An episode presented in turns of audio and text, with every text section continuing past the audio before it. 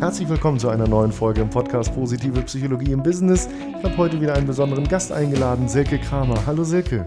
Hallo lieber Markus. Wie immer zur Einleitung, zu Beginn des Podcasts für dich als Zuhörer eine kurze Erläuterung. Wer ist heute mein Gast? Und Silke und ich haben uns kennengelernt beim gemeinsamen Studium der positiven Psychologie in Berlin an der Deutschen Gesellschaft für positive Psychologie. Wir haben dort auch gemeinsam die Trainerausbildung absolviert und haben uns dort schätzen gelernt und tauschen uns auch viel aus, eben über unsere Arbeit mit Führungskräften und Organisationen. Und das ist auch genau heute unser Kernthema an der Stelle. Ja, zu Silkes Hintergrund, sie ist Executive Coach, sie ist Gründerin des Strength Circle und ja, begleitet Führungskräfte und Unternehmen auf dem Weg ähm, quasi zu ja, mehr ähm, ja, Bewusstheit für die Dinge, die heute wichtig sind, zu einer neuen Art der Führung, bei Innovationen und was noch, wird sie uns gleich erzählen. Und es geht heute vor allem um ja, Veränderungsprozesse, Transition-Prozesse von Führungskräften. Und auch darüber wird sie uns gleich mehr erzählen. Liebe Silke, ich freue mich, dass du da bist. Was habe ich in der Vorstellung vergessen, was ich unbedingt noch hätte erwähnen müssen? Alles fein. Alles fein. Super. Alles fein. Toll. Hervorragend. Ich habe eben unser Thema so ganz grob umrissen.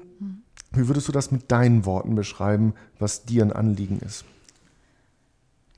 Ja, wir bei ähm, Strength Circle begleiten ja, wie du schon richtig gesagt hast, ähm, insbesondere Tech und moderne Unternehmen, ähm, die einfach auch ähm, in, in, wie viele Unternehmen, aber insbesondere auch Startups, Tech-Unternehmen, viel kürzere Lebenszyklen haben, als es früher der Fall ist, mhm. und sich dadurch auch ähm, in ihrer Führung ganz anders aufstellen müssen. Mhm. Und, also das ähm, Thema Ähm, Volatilität, die ganzen Herausforderungen der modernen Arbeitswelt sprichst du ja quasi schon an, die, ähm, ja. Genau.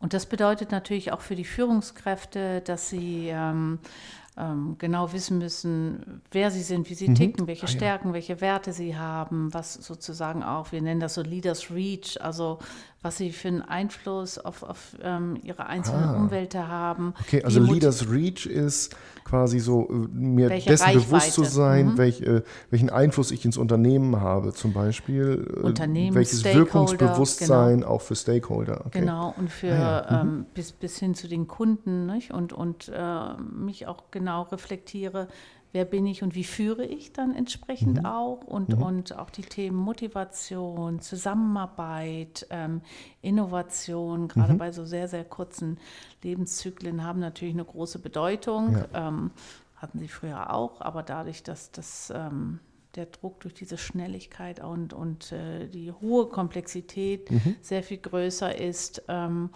heißt es auch für die Führungskraft, dass sie vor neuen Herausforderungen ist. Ja, sehr, sehr spannend. Jetzt äh, frage ich mich direkt, ähm, so mal aktiv zu reflektieren über meine Rolle. Ist das was, wo die Führungskräfte ähm, ja, aktiv auf euch zugehen und sagen, Mensch, da habe ich richtig Lust, damit mal anzufangen, oder da habe ich mir schon Gedanken drüber gemacht? Also wie hoch ist auch der, der Grad der Bewusstheit da bei den Führungskräften? Mhm. Was sind da eure Erfahrungen? Ich würde mal denken, dass das ist ähm, sehr von der Kultur des jeweiligen Unternehmens abhängig. Also was mhm. du jetzt angesprochen hast, Bewusstheit, mhm. so diese, diese ähm, im mhm. Englischen Awareness, ja. ja, wer bin ich, wie tick ich, ja. ähm, die ist natürlich sehr höher in Unternehmenskulturen, wo man, ähm, ähm, wo das eine offene Herausforderung ja. ist, der man auch gemeinsam begegnet. Und ähm, da wir aber mit, mit ähm, vielen Tech-Unternehmen, mhm. jungen Unternehmen arbeiten, ist das dort auch tatsächlich der Fall. Also das ist jetzt ja nicht unbedingt gleich das Thema Transition. Hier geht es eben darum, wie stelle ich mich ähm, stärkenorientiert auf und, und ähm, als, als Führungskraft auf, dass ich ähm, wirklich mein Team auch gut entwickeln, weiterbringen kann und mhm. die Performance auf den Markt bringe, die, die es braucht. Mhm. Ähm, also es sind insofern zwei verschiedene Paar Schuhe. Und das eine, was du jetzt gerade angesprochen hast, da geht es eben auch sehr stark darum, diese, diese Stärkensprache in die Unternehmen zu bekommen, wirklich als Basis für ähm, ein leistungsorientiertes und erfolgreiches mhm. Führen. Mhm.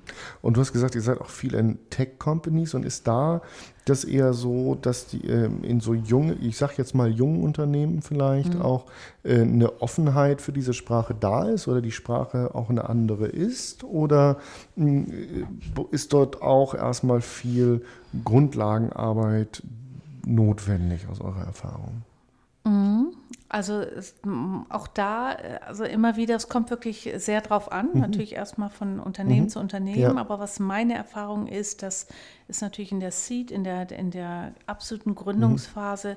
erstmal darum geht, überhaupt das Geschäft am Laufen, ein Team aufzubauen ja. und sehr mhm. viel in der Aktivität mhm. zu sein. Also wo ich ähm, dieses Bewusstsein mehr beobachte in mhm. meinen Aufträgen ist, wenn das Unternehmen einfach schon ein bisschen größer mhm. ist, so ab, ab mhm. ähm, vierzig, fünfzig, sechzig Mitarbeitern, mhm. wo sie einfach auch merken, dass, ähm, dass man auch organisationale Strukturen reinbringt und sich wirklich auch aktiv um ja. das Thema Führung kümmern ja. muss, okay. ja, dass ja. das dann wirklich Themen werden. Interessant. Aber es ist mhm. natürlich auch komplett abhängig von der ähm, von der jeweiligen Unternehmenskultur. Und was ich sagen muss, es gibt doch einen großen Unterschied zwischen vielen Gründern, die einfach mhm. auch sagen, wir sind keine Manager, ja, mhm. wir sind aus anderen Gründen angetreten, nämlich weil wir eine tolle Idee hatten mhm.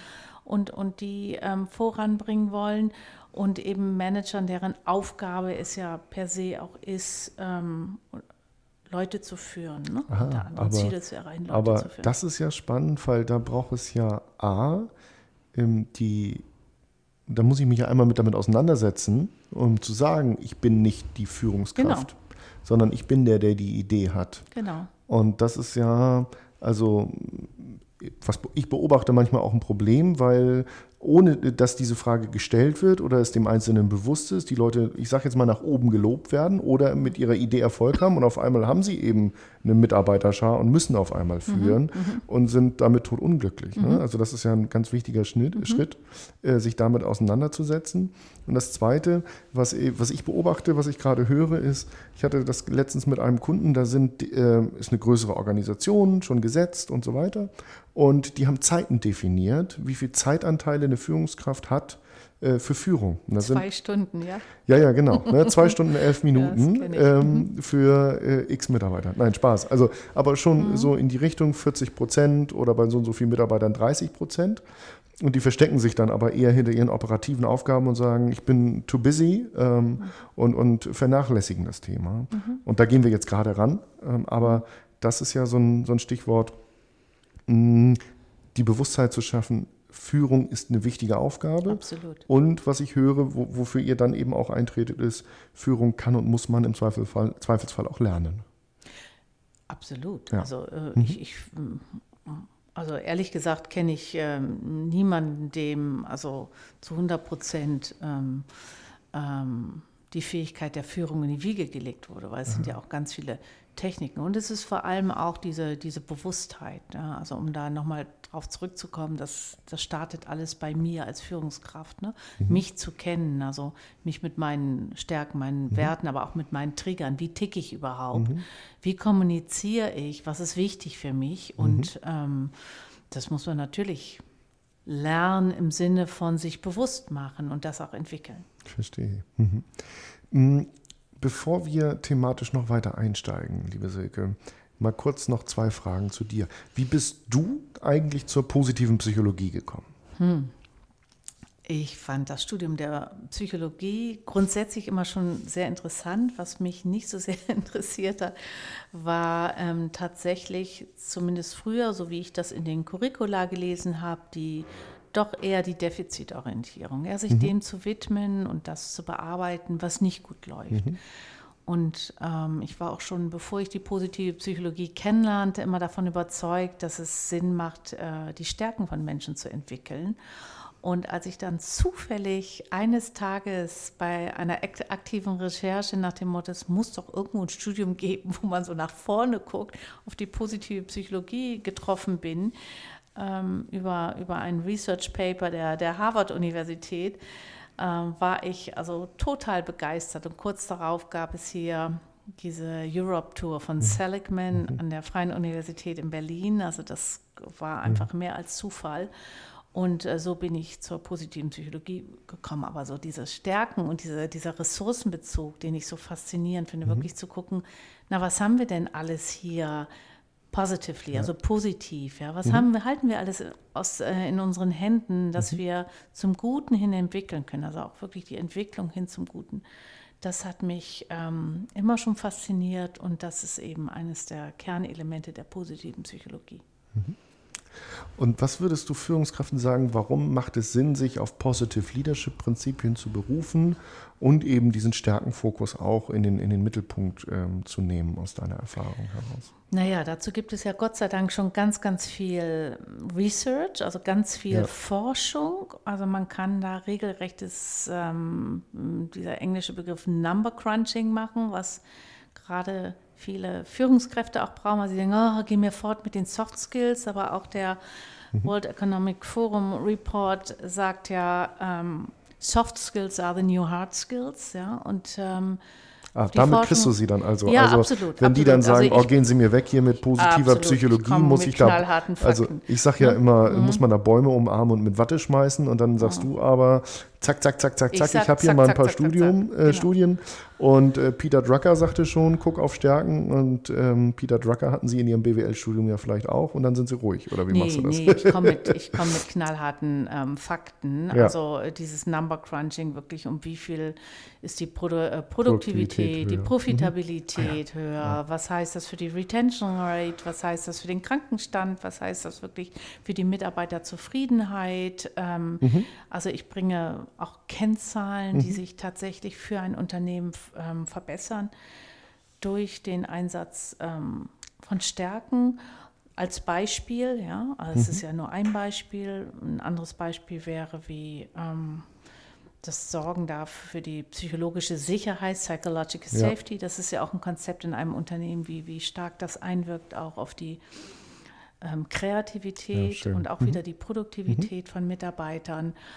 Also ich liebe das schon, aus diesen Studien dann auch diese Kennzahlen zu nennen, weil die, also die Führungskräfte, die, die da skeptisch sind, da ist zumindest mein Eindruck, die brauchen das. Da hilft auch mhm. nichts, wenn ich einfach nur sage, Soft Skills are the new Hard Skills. Mhm. Da muss dann mhm. schon ein bisschen was dahinter liegen. Ein bisschen ja? Fleisch Und letztendlich ja, okay. mhm. ist die Quintessenz, wir können es uns überhaupt nicht erlauben, Ja. Ähm, uns nicht auf diesen Weg zu machen, wenn wir diese, diese, diesen Wettbewerbsvorteil oder überhaupt die mhm. Wettbewerbsfähigkeit erhalten wollen. Mhm.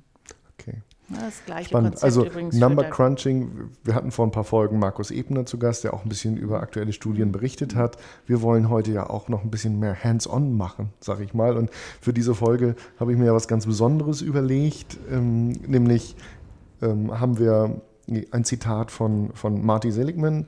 Ich hatte mhm. ja eine der letzten Folgen schon über ein, ähm, einen Beitrag von ihm auf ähm, der Konferenz in Hamburg gemacht und ich hatte die Gelegenheit, kurz mit ihm persönlich zu sprechen im Auditorium. Dadurch war, ist die Tonqualität leider nicht optimal, aber ähm, ich spiele es an der Stelle einmal kurz ein, was Marty Seligman darüber sagt, was in Zukunft ähm, ja, in den Fokus der Psychologie und in den Fokus der Führungskräfte rücken muss.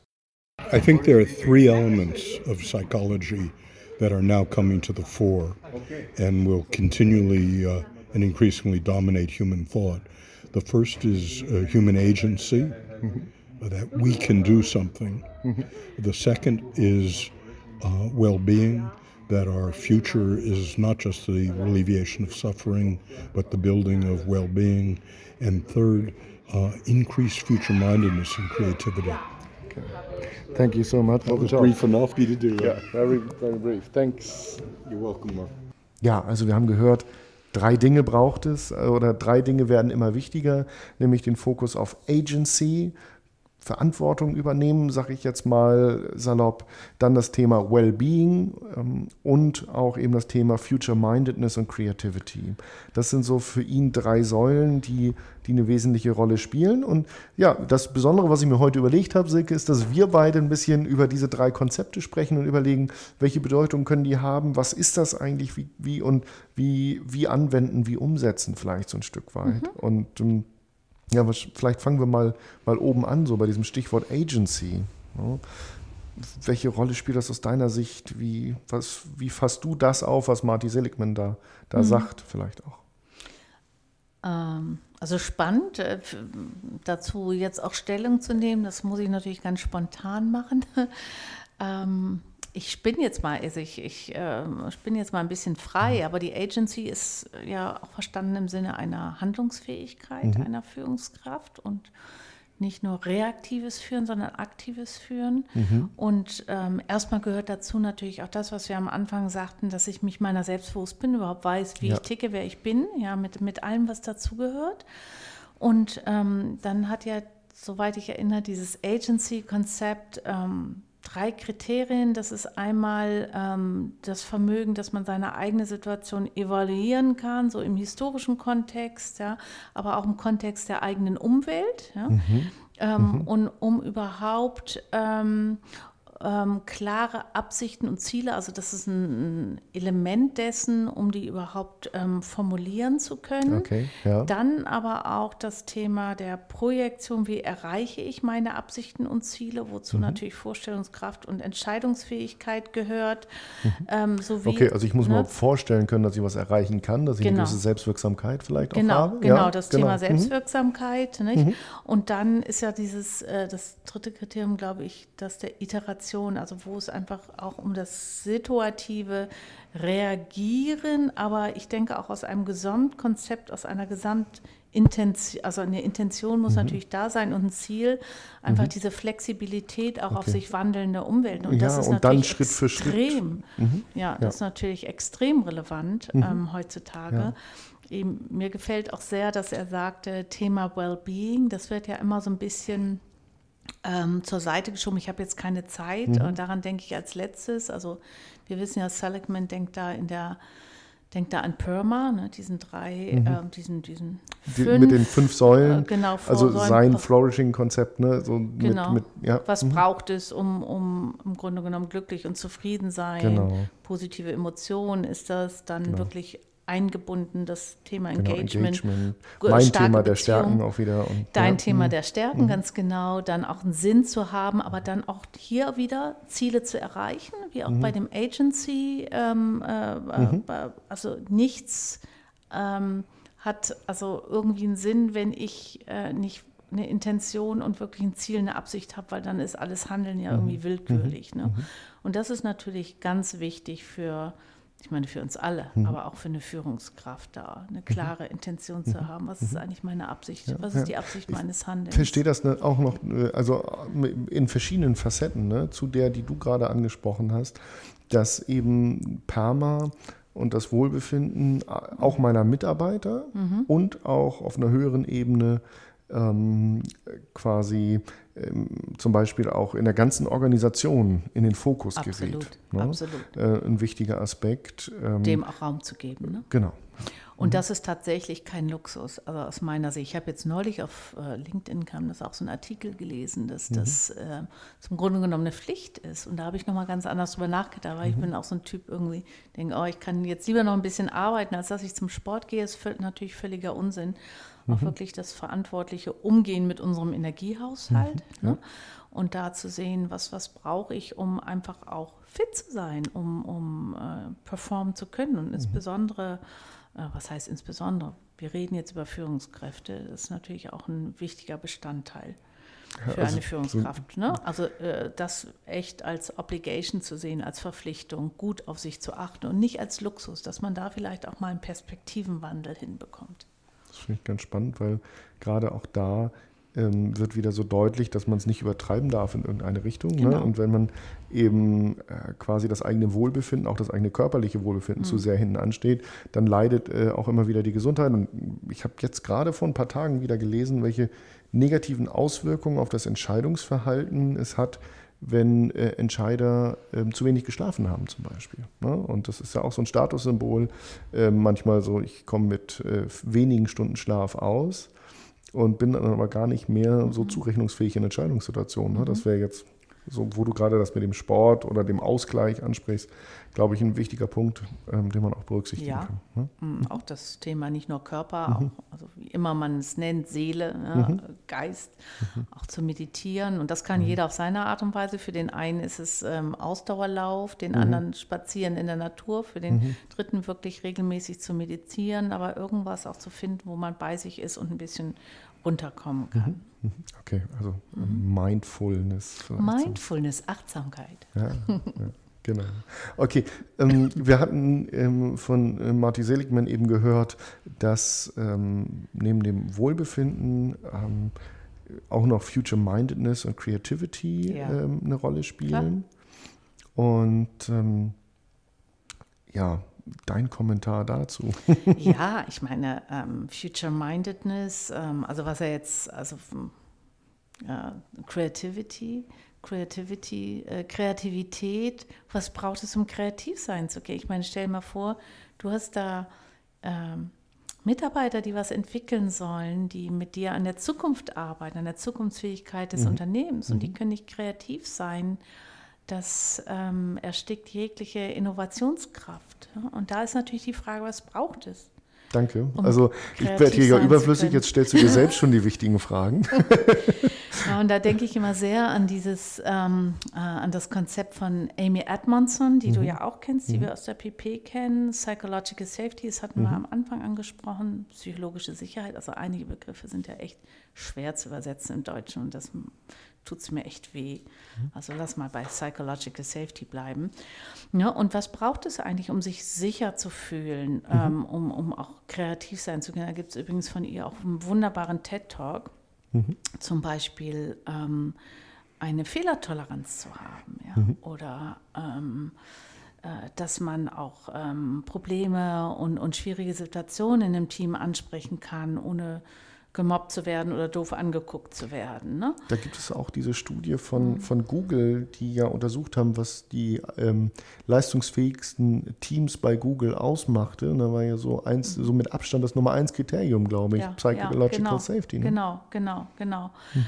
Ähm, äh, andere um Hilfe fragen zu, mhm. zu können, mhm. nicht? Und nicht immer zu denken, man muss irgendwie der Schlauste auf der Welt sein oder ähm, äh, jeder ist so, so gestresst, dass man ihn nicht stören mag. Ähm, und vor allem gehört da, finde ich, auch dazu so die zum Thema Diversity, die Unterschiedlichkeit ähm, nicht nur zu tolerieren, sondern wirklich zu wertschätzen. Mhm. Nicht mhm. nur die Unterschiedlichkeit, wie wir, die wir wirklich auf den Tisch bringen als Menschen, ob nun Frau, Mann, mhm. alt, jung, mhm. Hautfarbe, Religion, mhm. ähm, whatsoever. Mhm. Ähm, die Unterschiedlichkeit in unseren Stärken, unseren Talenten, unseren mhm. Persönlichkeiten, wie wir reagieren. Da wird es ja manchmal dann ne? schwierig, ne? Mhm. Gerade in die Unterschiede in den Persönlichkeiten, ne? Wenn da so mhm. ähm, jemand auch einfach ganz unterschiedlich tickt in Teams. Ne? Das, mhm. das ist ja häufig eine Herausforderung und das mit anzunehmen, das ist auch ein wichtiger Aspekt, sich, dass da sich alle akzeptiert mhm. fühlen. Mhm. Ne? Mhm. Dass sich alle akzeptiert mhm. fühlen und dass auch keiner das Gefühl hat, dass das also schlecht über einen geredet wird, wenn man, also es braucht natürlich auch Disziplin, ne? wenn, wenn man ähm, die Tür von außen zumacht. Ähm, mhm. Und äh, das ist, denke ich, sind einige der Aspekte von Amy Edmondson zur Psychological Safety, die wiederum entweder positiv oder negativ auf die Kreativität, auf die Innovationsfähigkeit eines Teams einspielen. Okay, spannend, ja. ja also du würdest sagen, das ist Psychological Safety, ich würde vielleicht auch sagen, so ein Stück weit Vertrauen können, Vertrauen genau, haben, genau so. Vertrauen spüren, ja. ähm, eine absolute Basic. Ja, was braucht es, um Vertrauen zu haben? Ne? Das sind ja auch ja. so einige Kriterien, die darauf einspielen. Zum Vertrauen natürlich auch nochmal Accountability. Also mhm. wie, be, wie sehr glaube ich auch das, was jemand sagt, wie sehr kann ich mich auf den anderen verlassen und auf meine Führungskraft mhm. verlassen. Ne? Das, was er sagt, macht mhm. er auch. Und ähm, ja.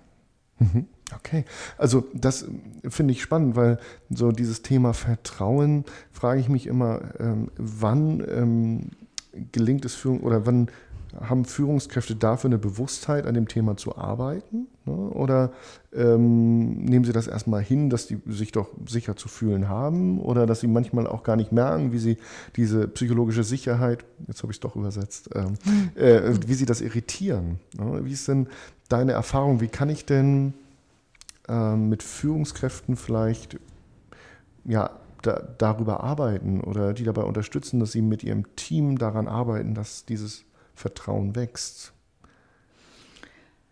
Aus meiner Erfahrung ist das einfach ein Baustein von Teamentwicklung. Mhm. Und ähm, was ich auch immer wieder feststelle, dass Führungskräfte sehr ähm, inspiriert sind durch Vorträge, zum Beispiel der Johansson, der ja viel über das Thema Innovation und Diversity spricht. Und dann mhm. wird reflektiert, wie funktioniert das eigentlich bei uns? Mhm. Ja? Und, und also wie innovativ können, sind meine Teams und wie kreativ sind sie tatsächlich? Mhm. Und wenn der wünschenswerte, also wenn es noch nicht wirklich auf einem hohen Level mhm. ist, woran liegt das? Woran müssen wir arbeiten? Mhm.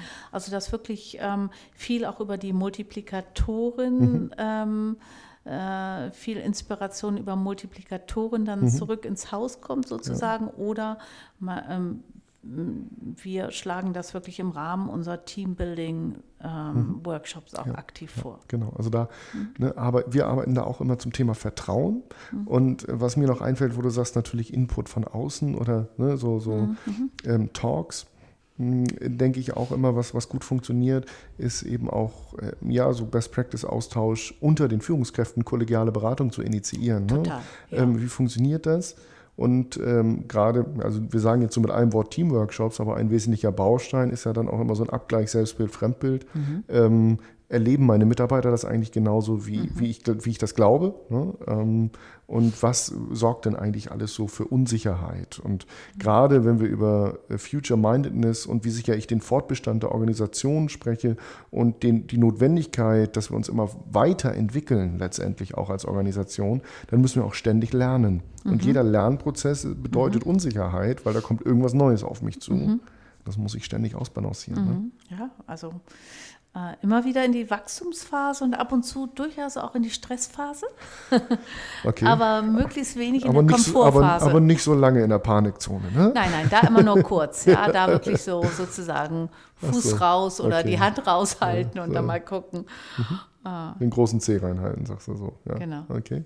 Ja, ich hoffe nicht, nicht zu lang, ähm, sondern eher eben auch mit, mit der Unterstützung, äh, mit der Bewusstheit über diese Konzepte und dem äh, bewussten Auseinandersetzen ähm, eher das Handwerkszeug, damit eben Wachstum auf eine gute Art und Weise gelingen kann. Ja. Gibt es denn so ein, von dir so ein, kannst du so machen, dann wird es halt nichts Hinweis. Also, also eine Erfahrung vielleicht aus der Praxis, wo du äh, gehört hast, oh, also ich, ich beobachte das von außen und stelle fest, wenn du es so machst, dann wird es halt mhm. nicht so gut. Oder äh, auch eine Erfahrung, wo du sagst, ähm, ja, mhm. äh, mit Blick zurück ähm, würde ich es beim nächsten Mal anders machen. Also gerade jetzt, mhm. wenn ich sage, ich gehe vielleicht mit Positive Leadership ins Unternehmen oder ich möchte die Führungskräfte da auch ja, motivieren zu wachsen.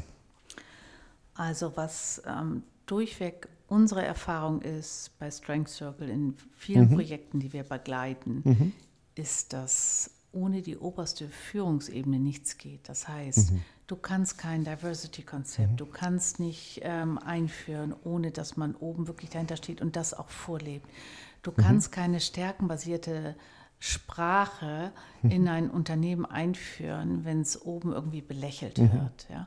Du kannst nicht ähm, ähm, über Trust Building, also vertrauensbildende Maßnahmen, Psychological Safety, all diese Konzepte, emotionale Intelligenz, die jetzt mhm. ja so sehr auf dem Tisch liegen, mh, entwickeln, wenn, wenn die Unternehmensführer davon entweder gar nichts wissen oder diese Konzepte nicht ja, mittragen. Ja, okay, also oben anfangen. Immer wieder oben anfangen. Mhm. Es muss gar nicht mal oben anfangen, aber es muss oben mit, mit Kopf werden. Und Herzen getragen mhm. und, und, und ähm, äh, getragen und unterstützt werden. Ja. Mhm. Und zwar nicht als irgendwie okay. äh, Punkt dreiundzwanzig auf der Agenda, sondern das schreiben wir uns jetzt hier wirklich auf die Fahne. Und dafür stehen wir auch ein. Und da sind wir auch mal präsent. Ja? Oh ja, verstehe. Guter Hinweis. Silke, gibt es irgendwas, was ich vergessen habe zu fragen bis hierhin? Na, wir haben jetzt noch gar nicht über das Thema wirklich Übergänge gesprochen, aber ich denke, das ist jetzt so mhm. rund und vielleicht machen wir das einfach an einer anderen Stelle. Ja, ich was, würde was sagen, also dieses Thema Übergänge, mhm. da machen wir ja nochmal ein großes Thema auf und da würde ich mich freuen, wenn wir das Gespräch zu dem Thema fortsetzen. Und ich danke dir für den Austausch ähm, über den Input von Marty Seligman und deine Arbeit sehr für den Moment. War doch eine spannende Geschichte wieder hier im Podcast Positive Psychologie im Business mit Silke Kramer heute zu Gast. Bis zum nächsten Mal wünsche ich dir, lieber Zuhörer, eine gute Zeit. Tschüss auch von mir.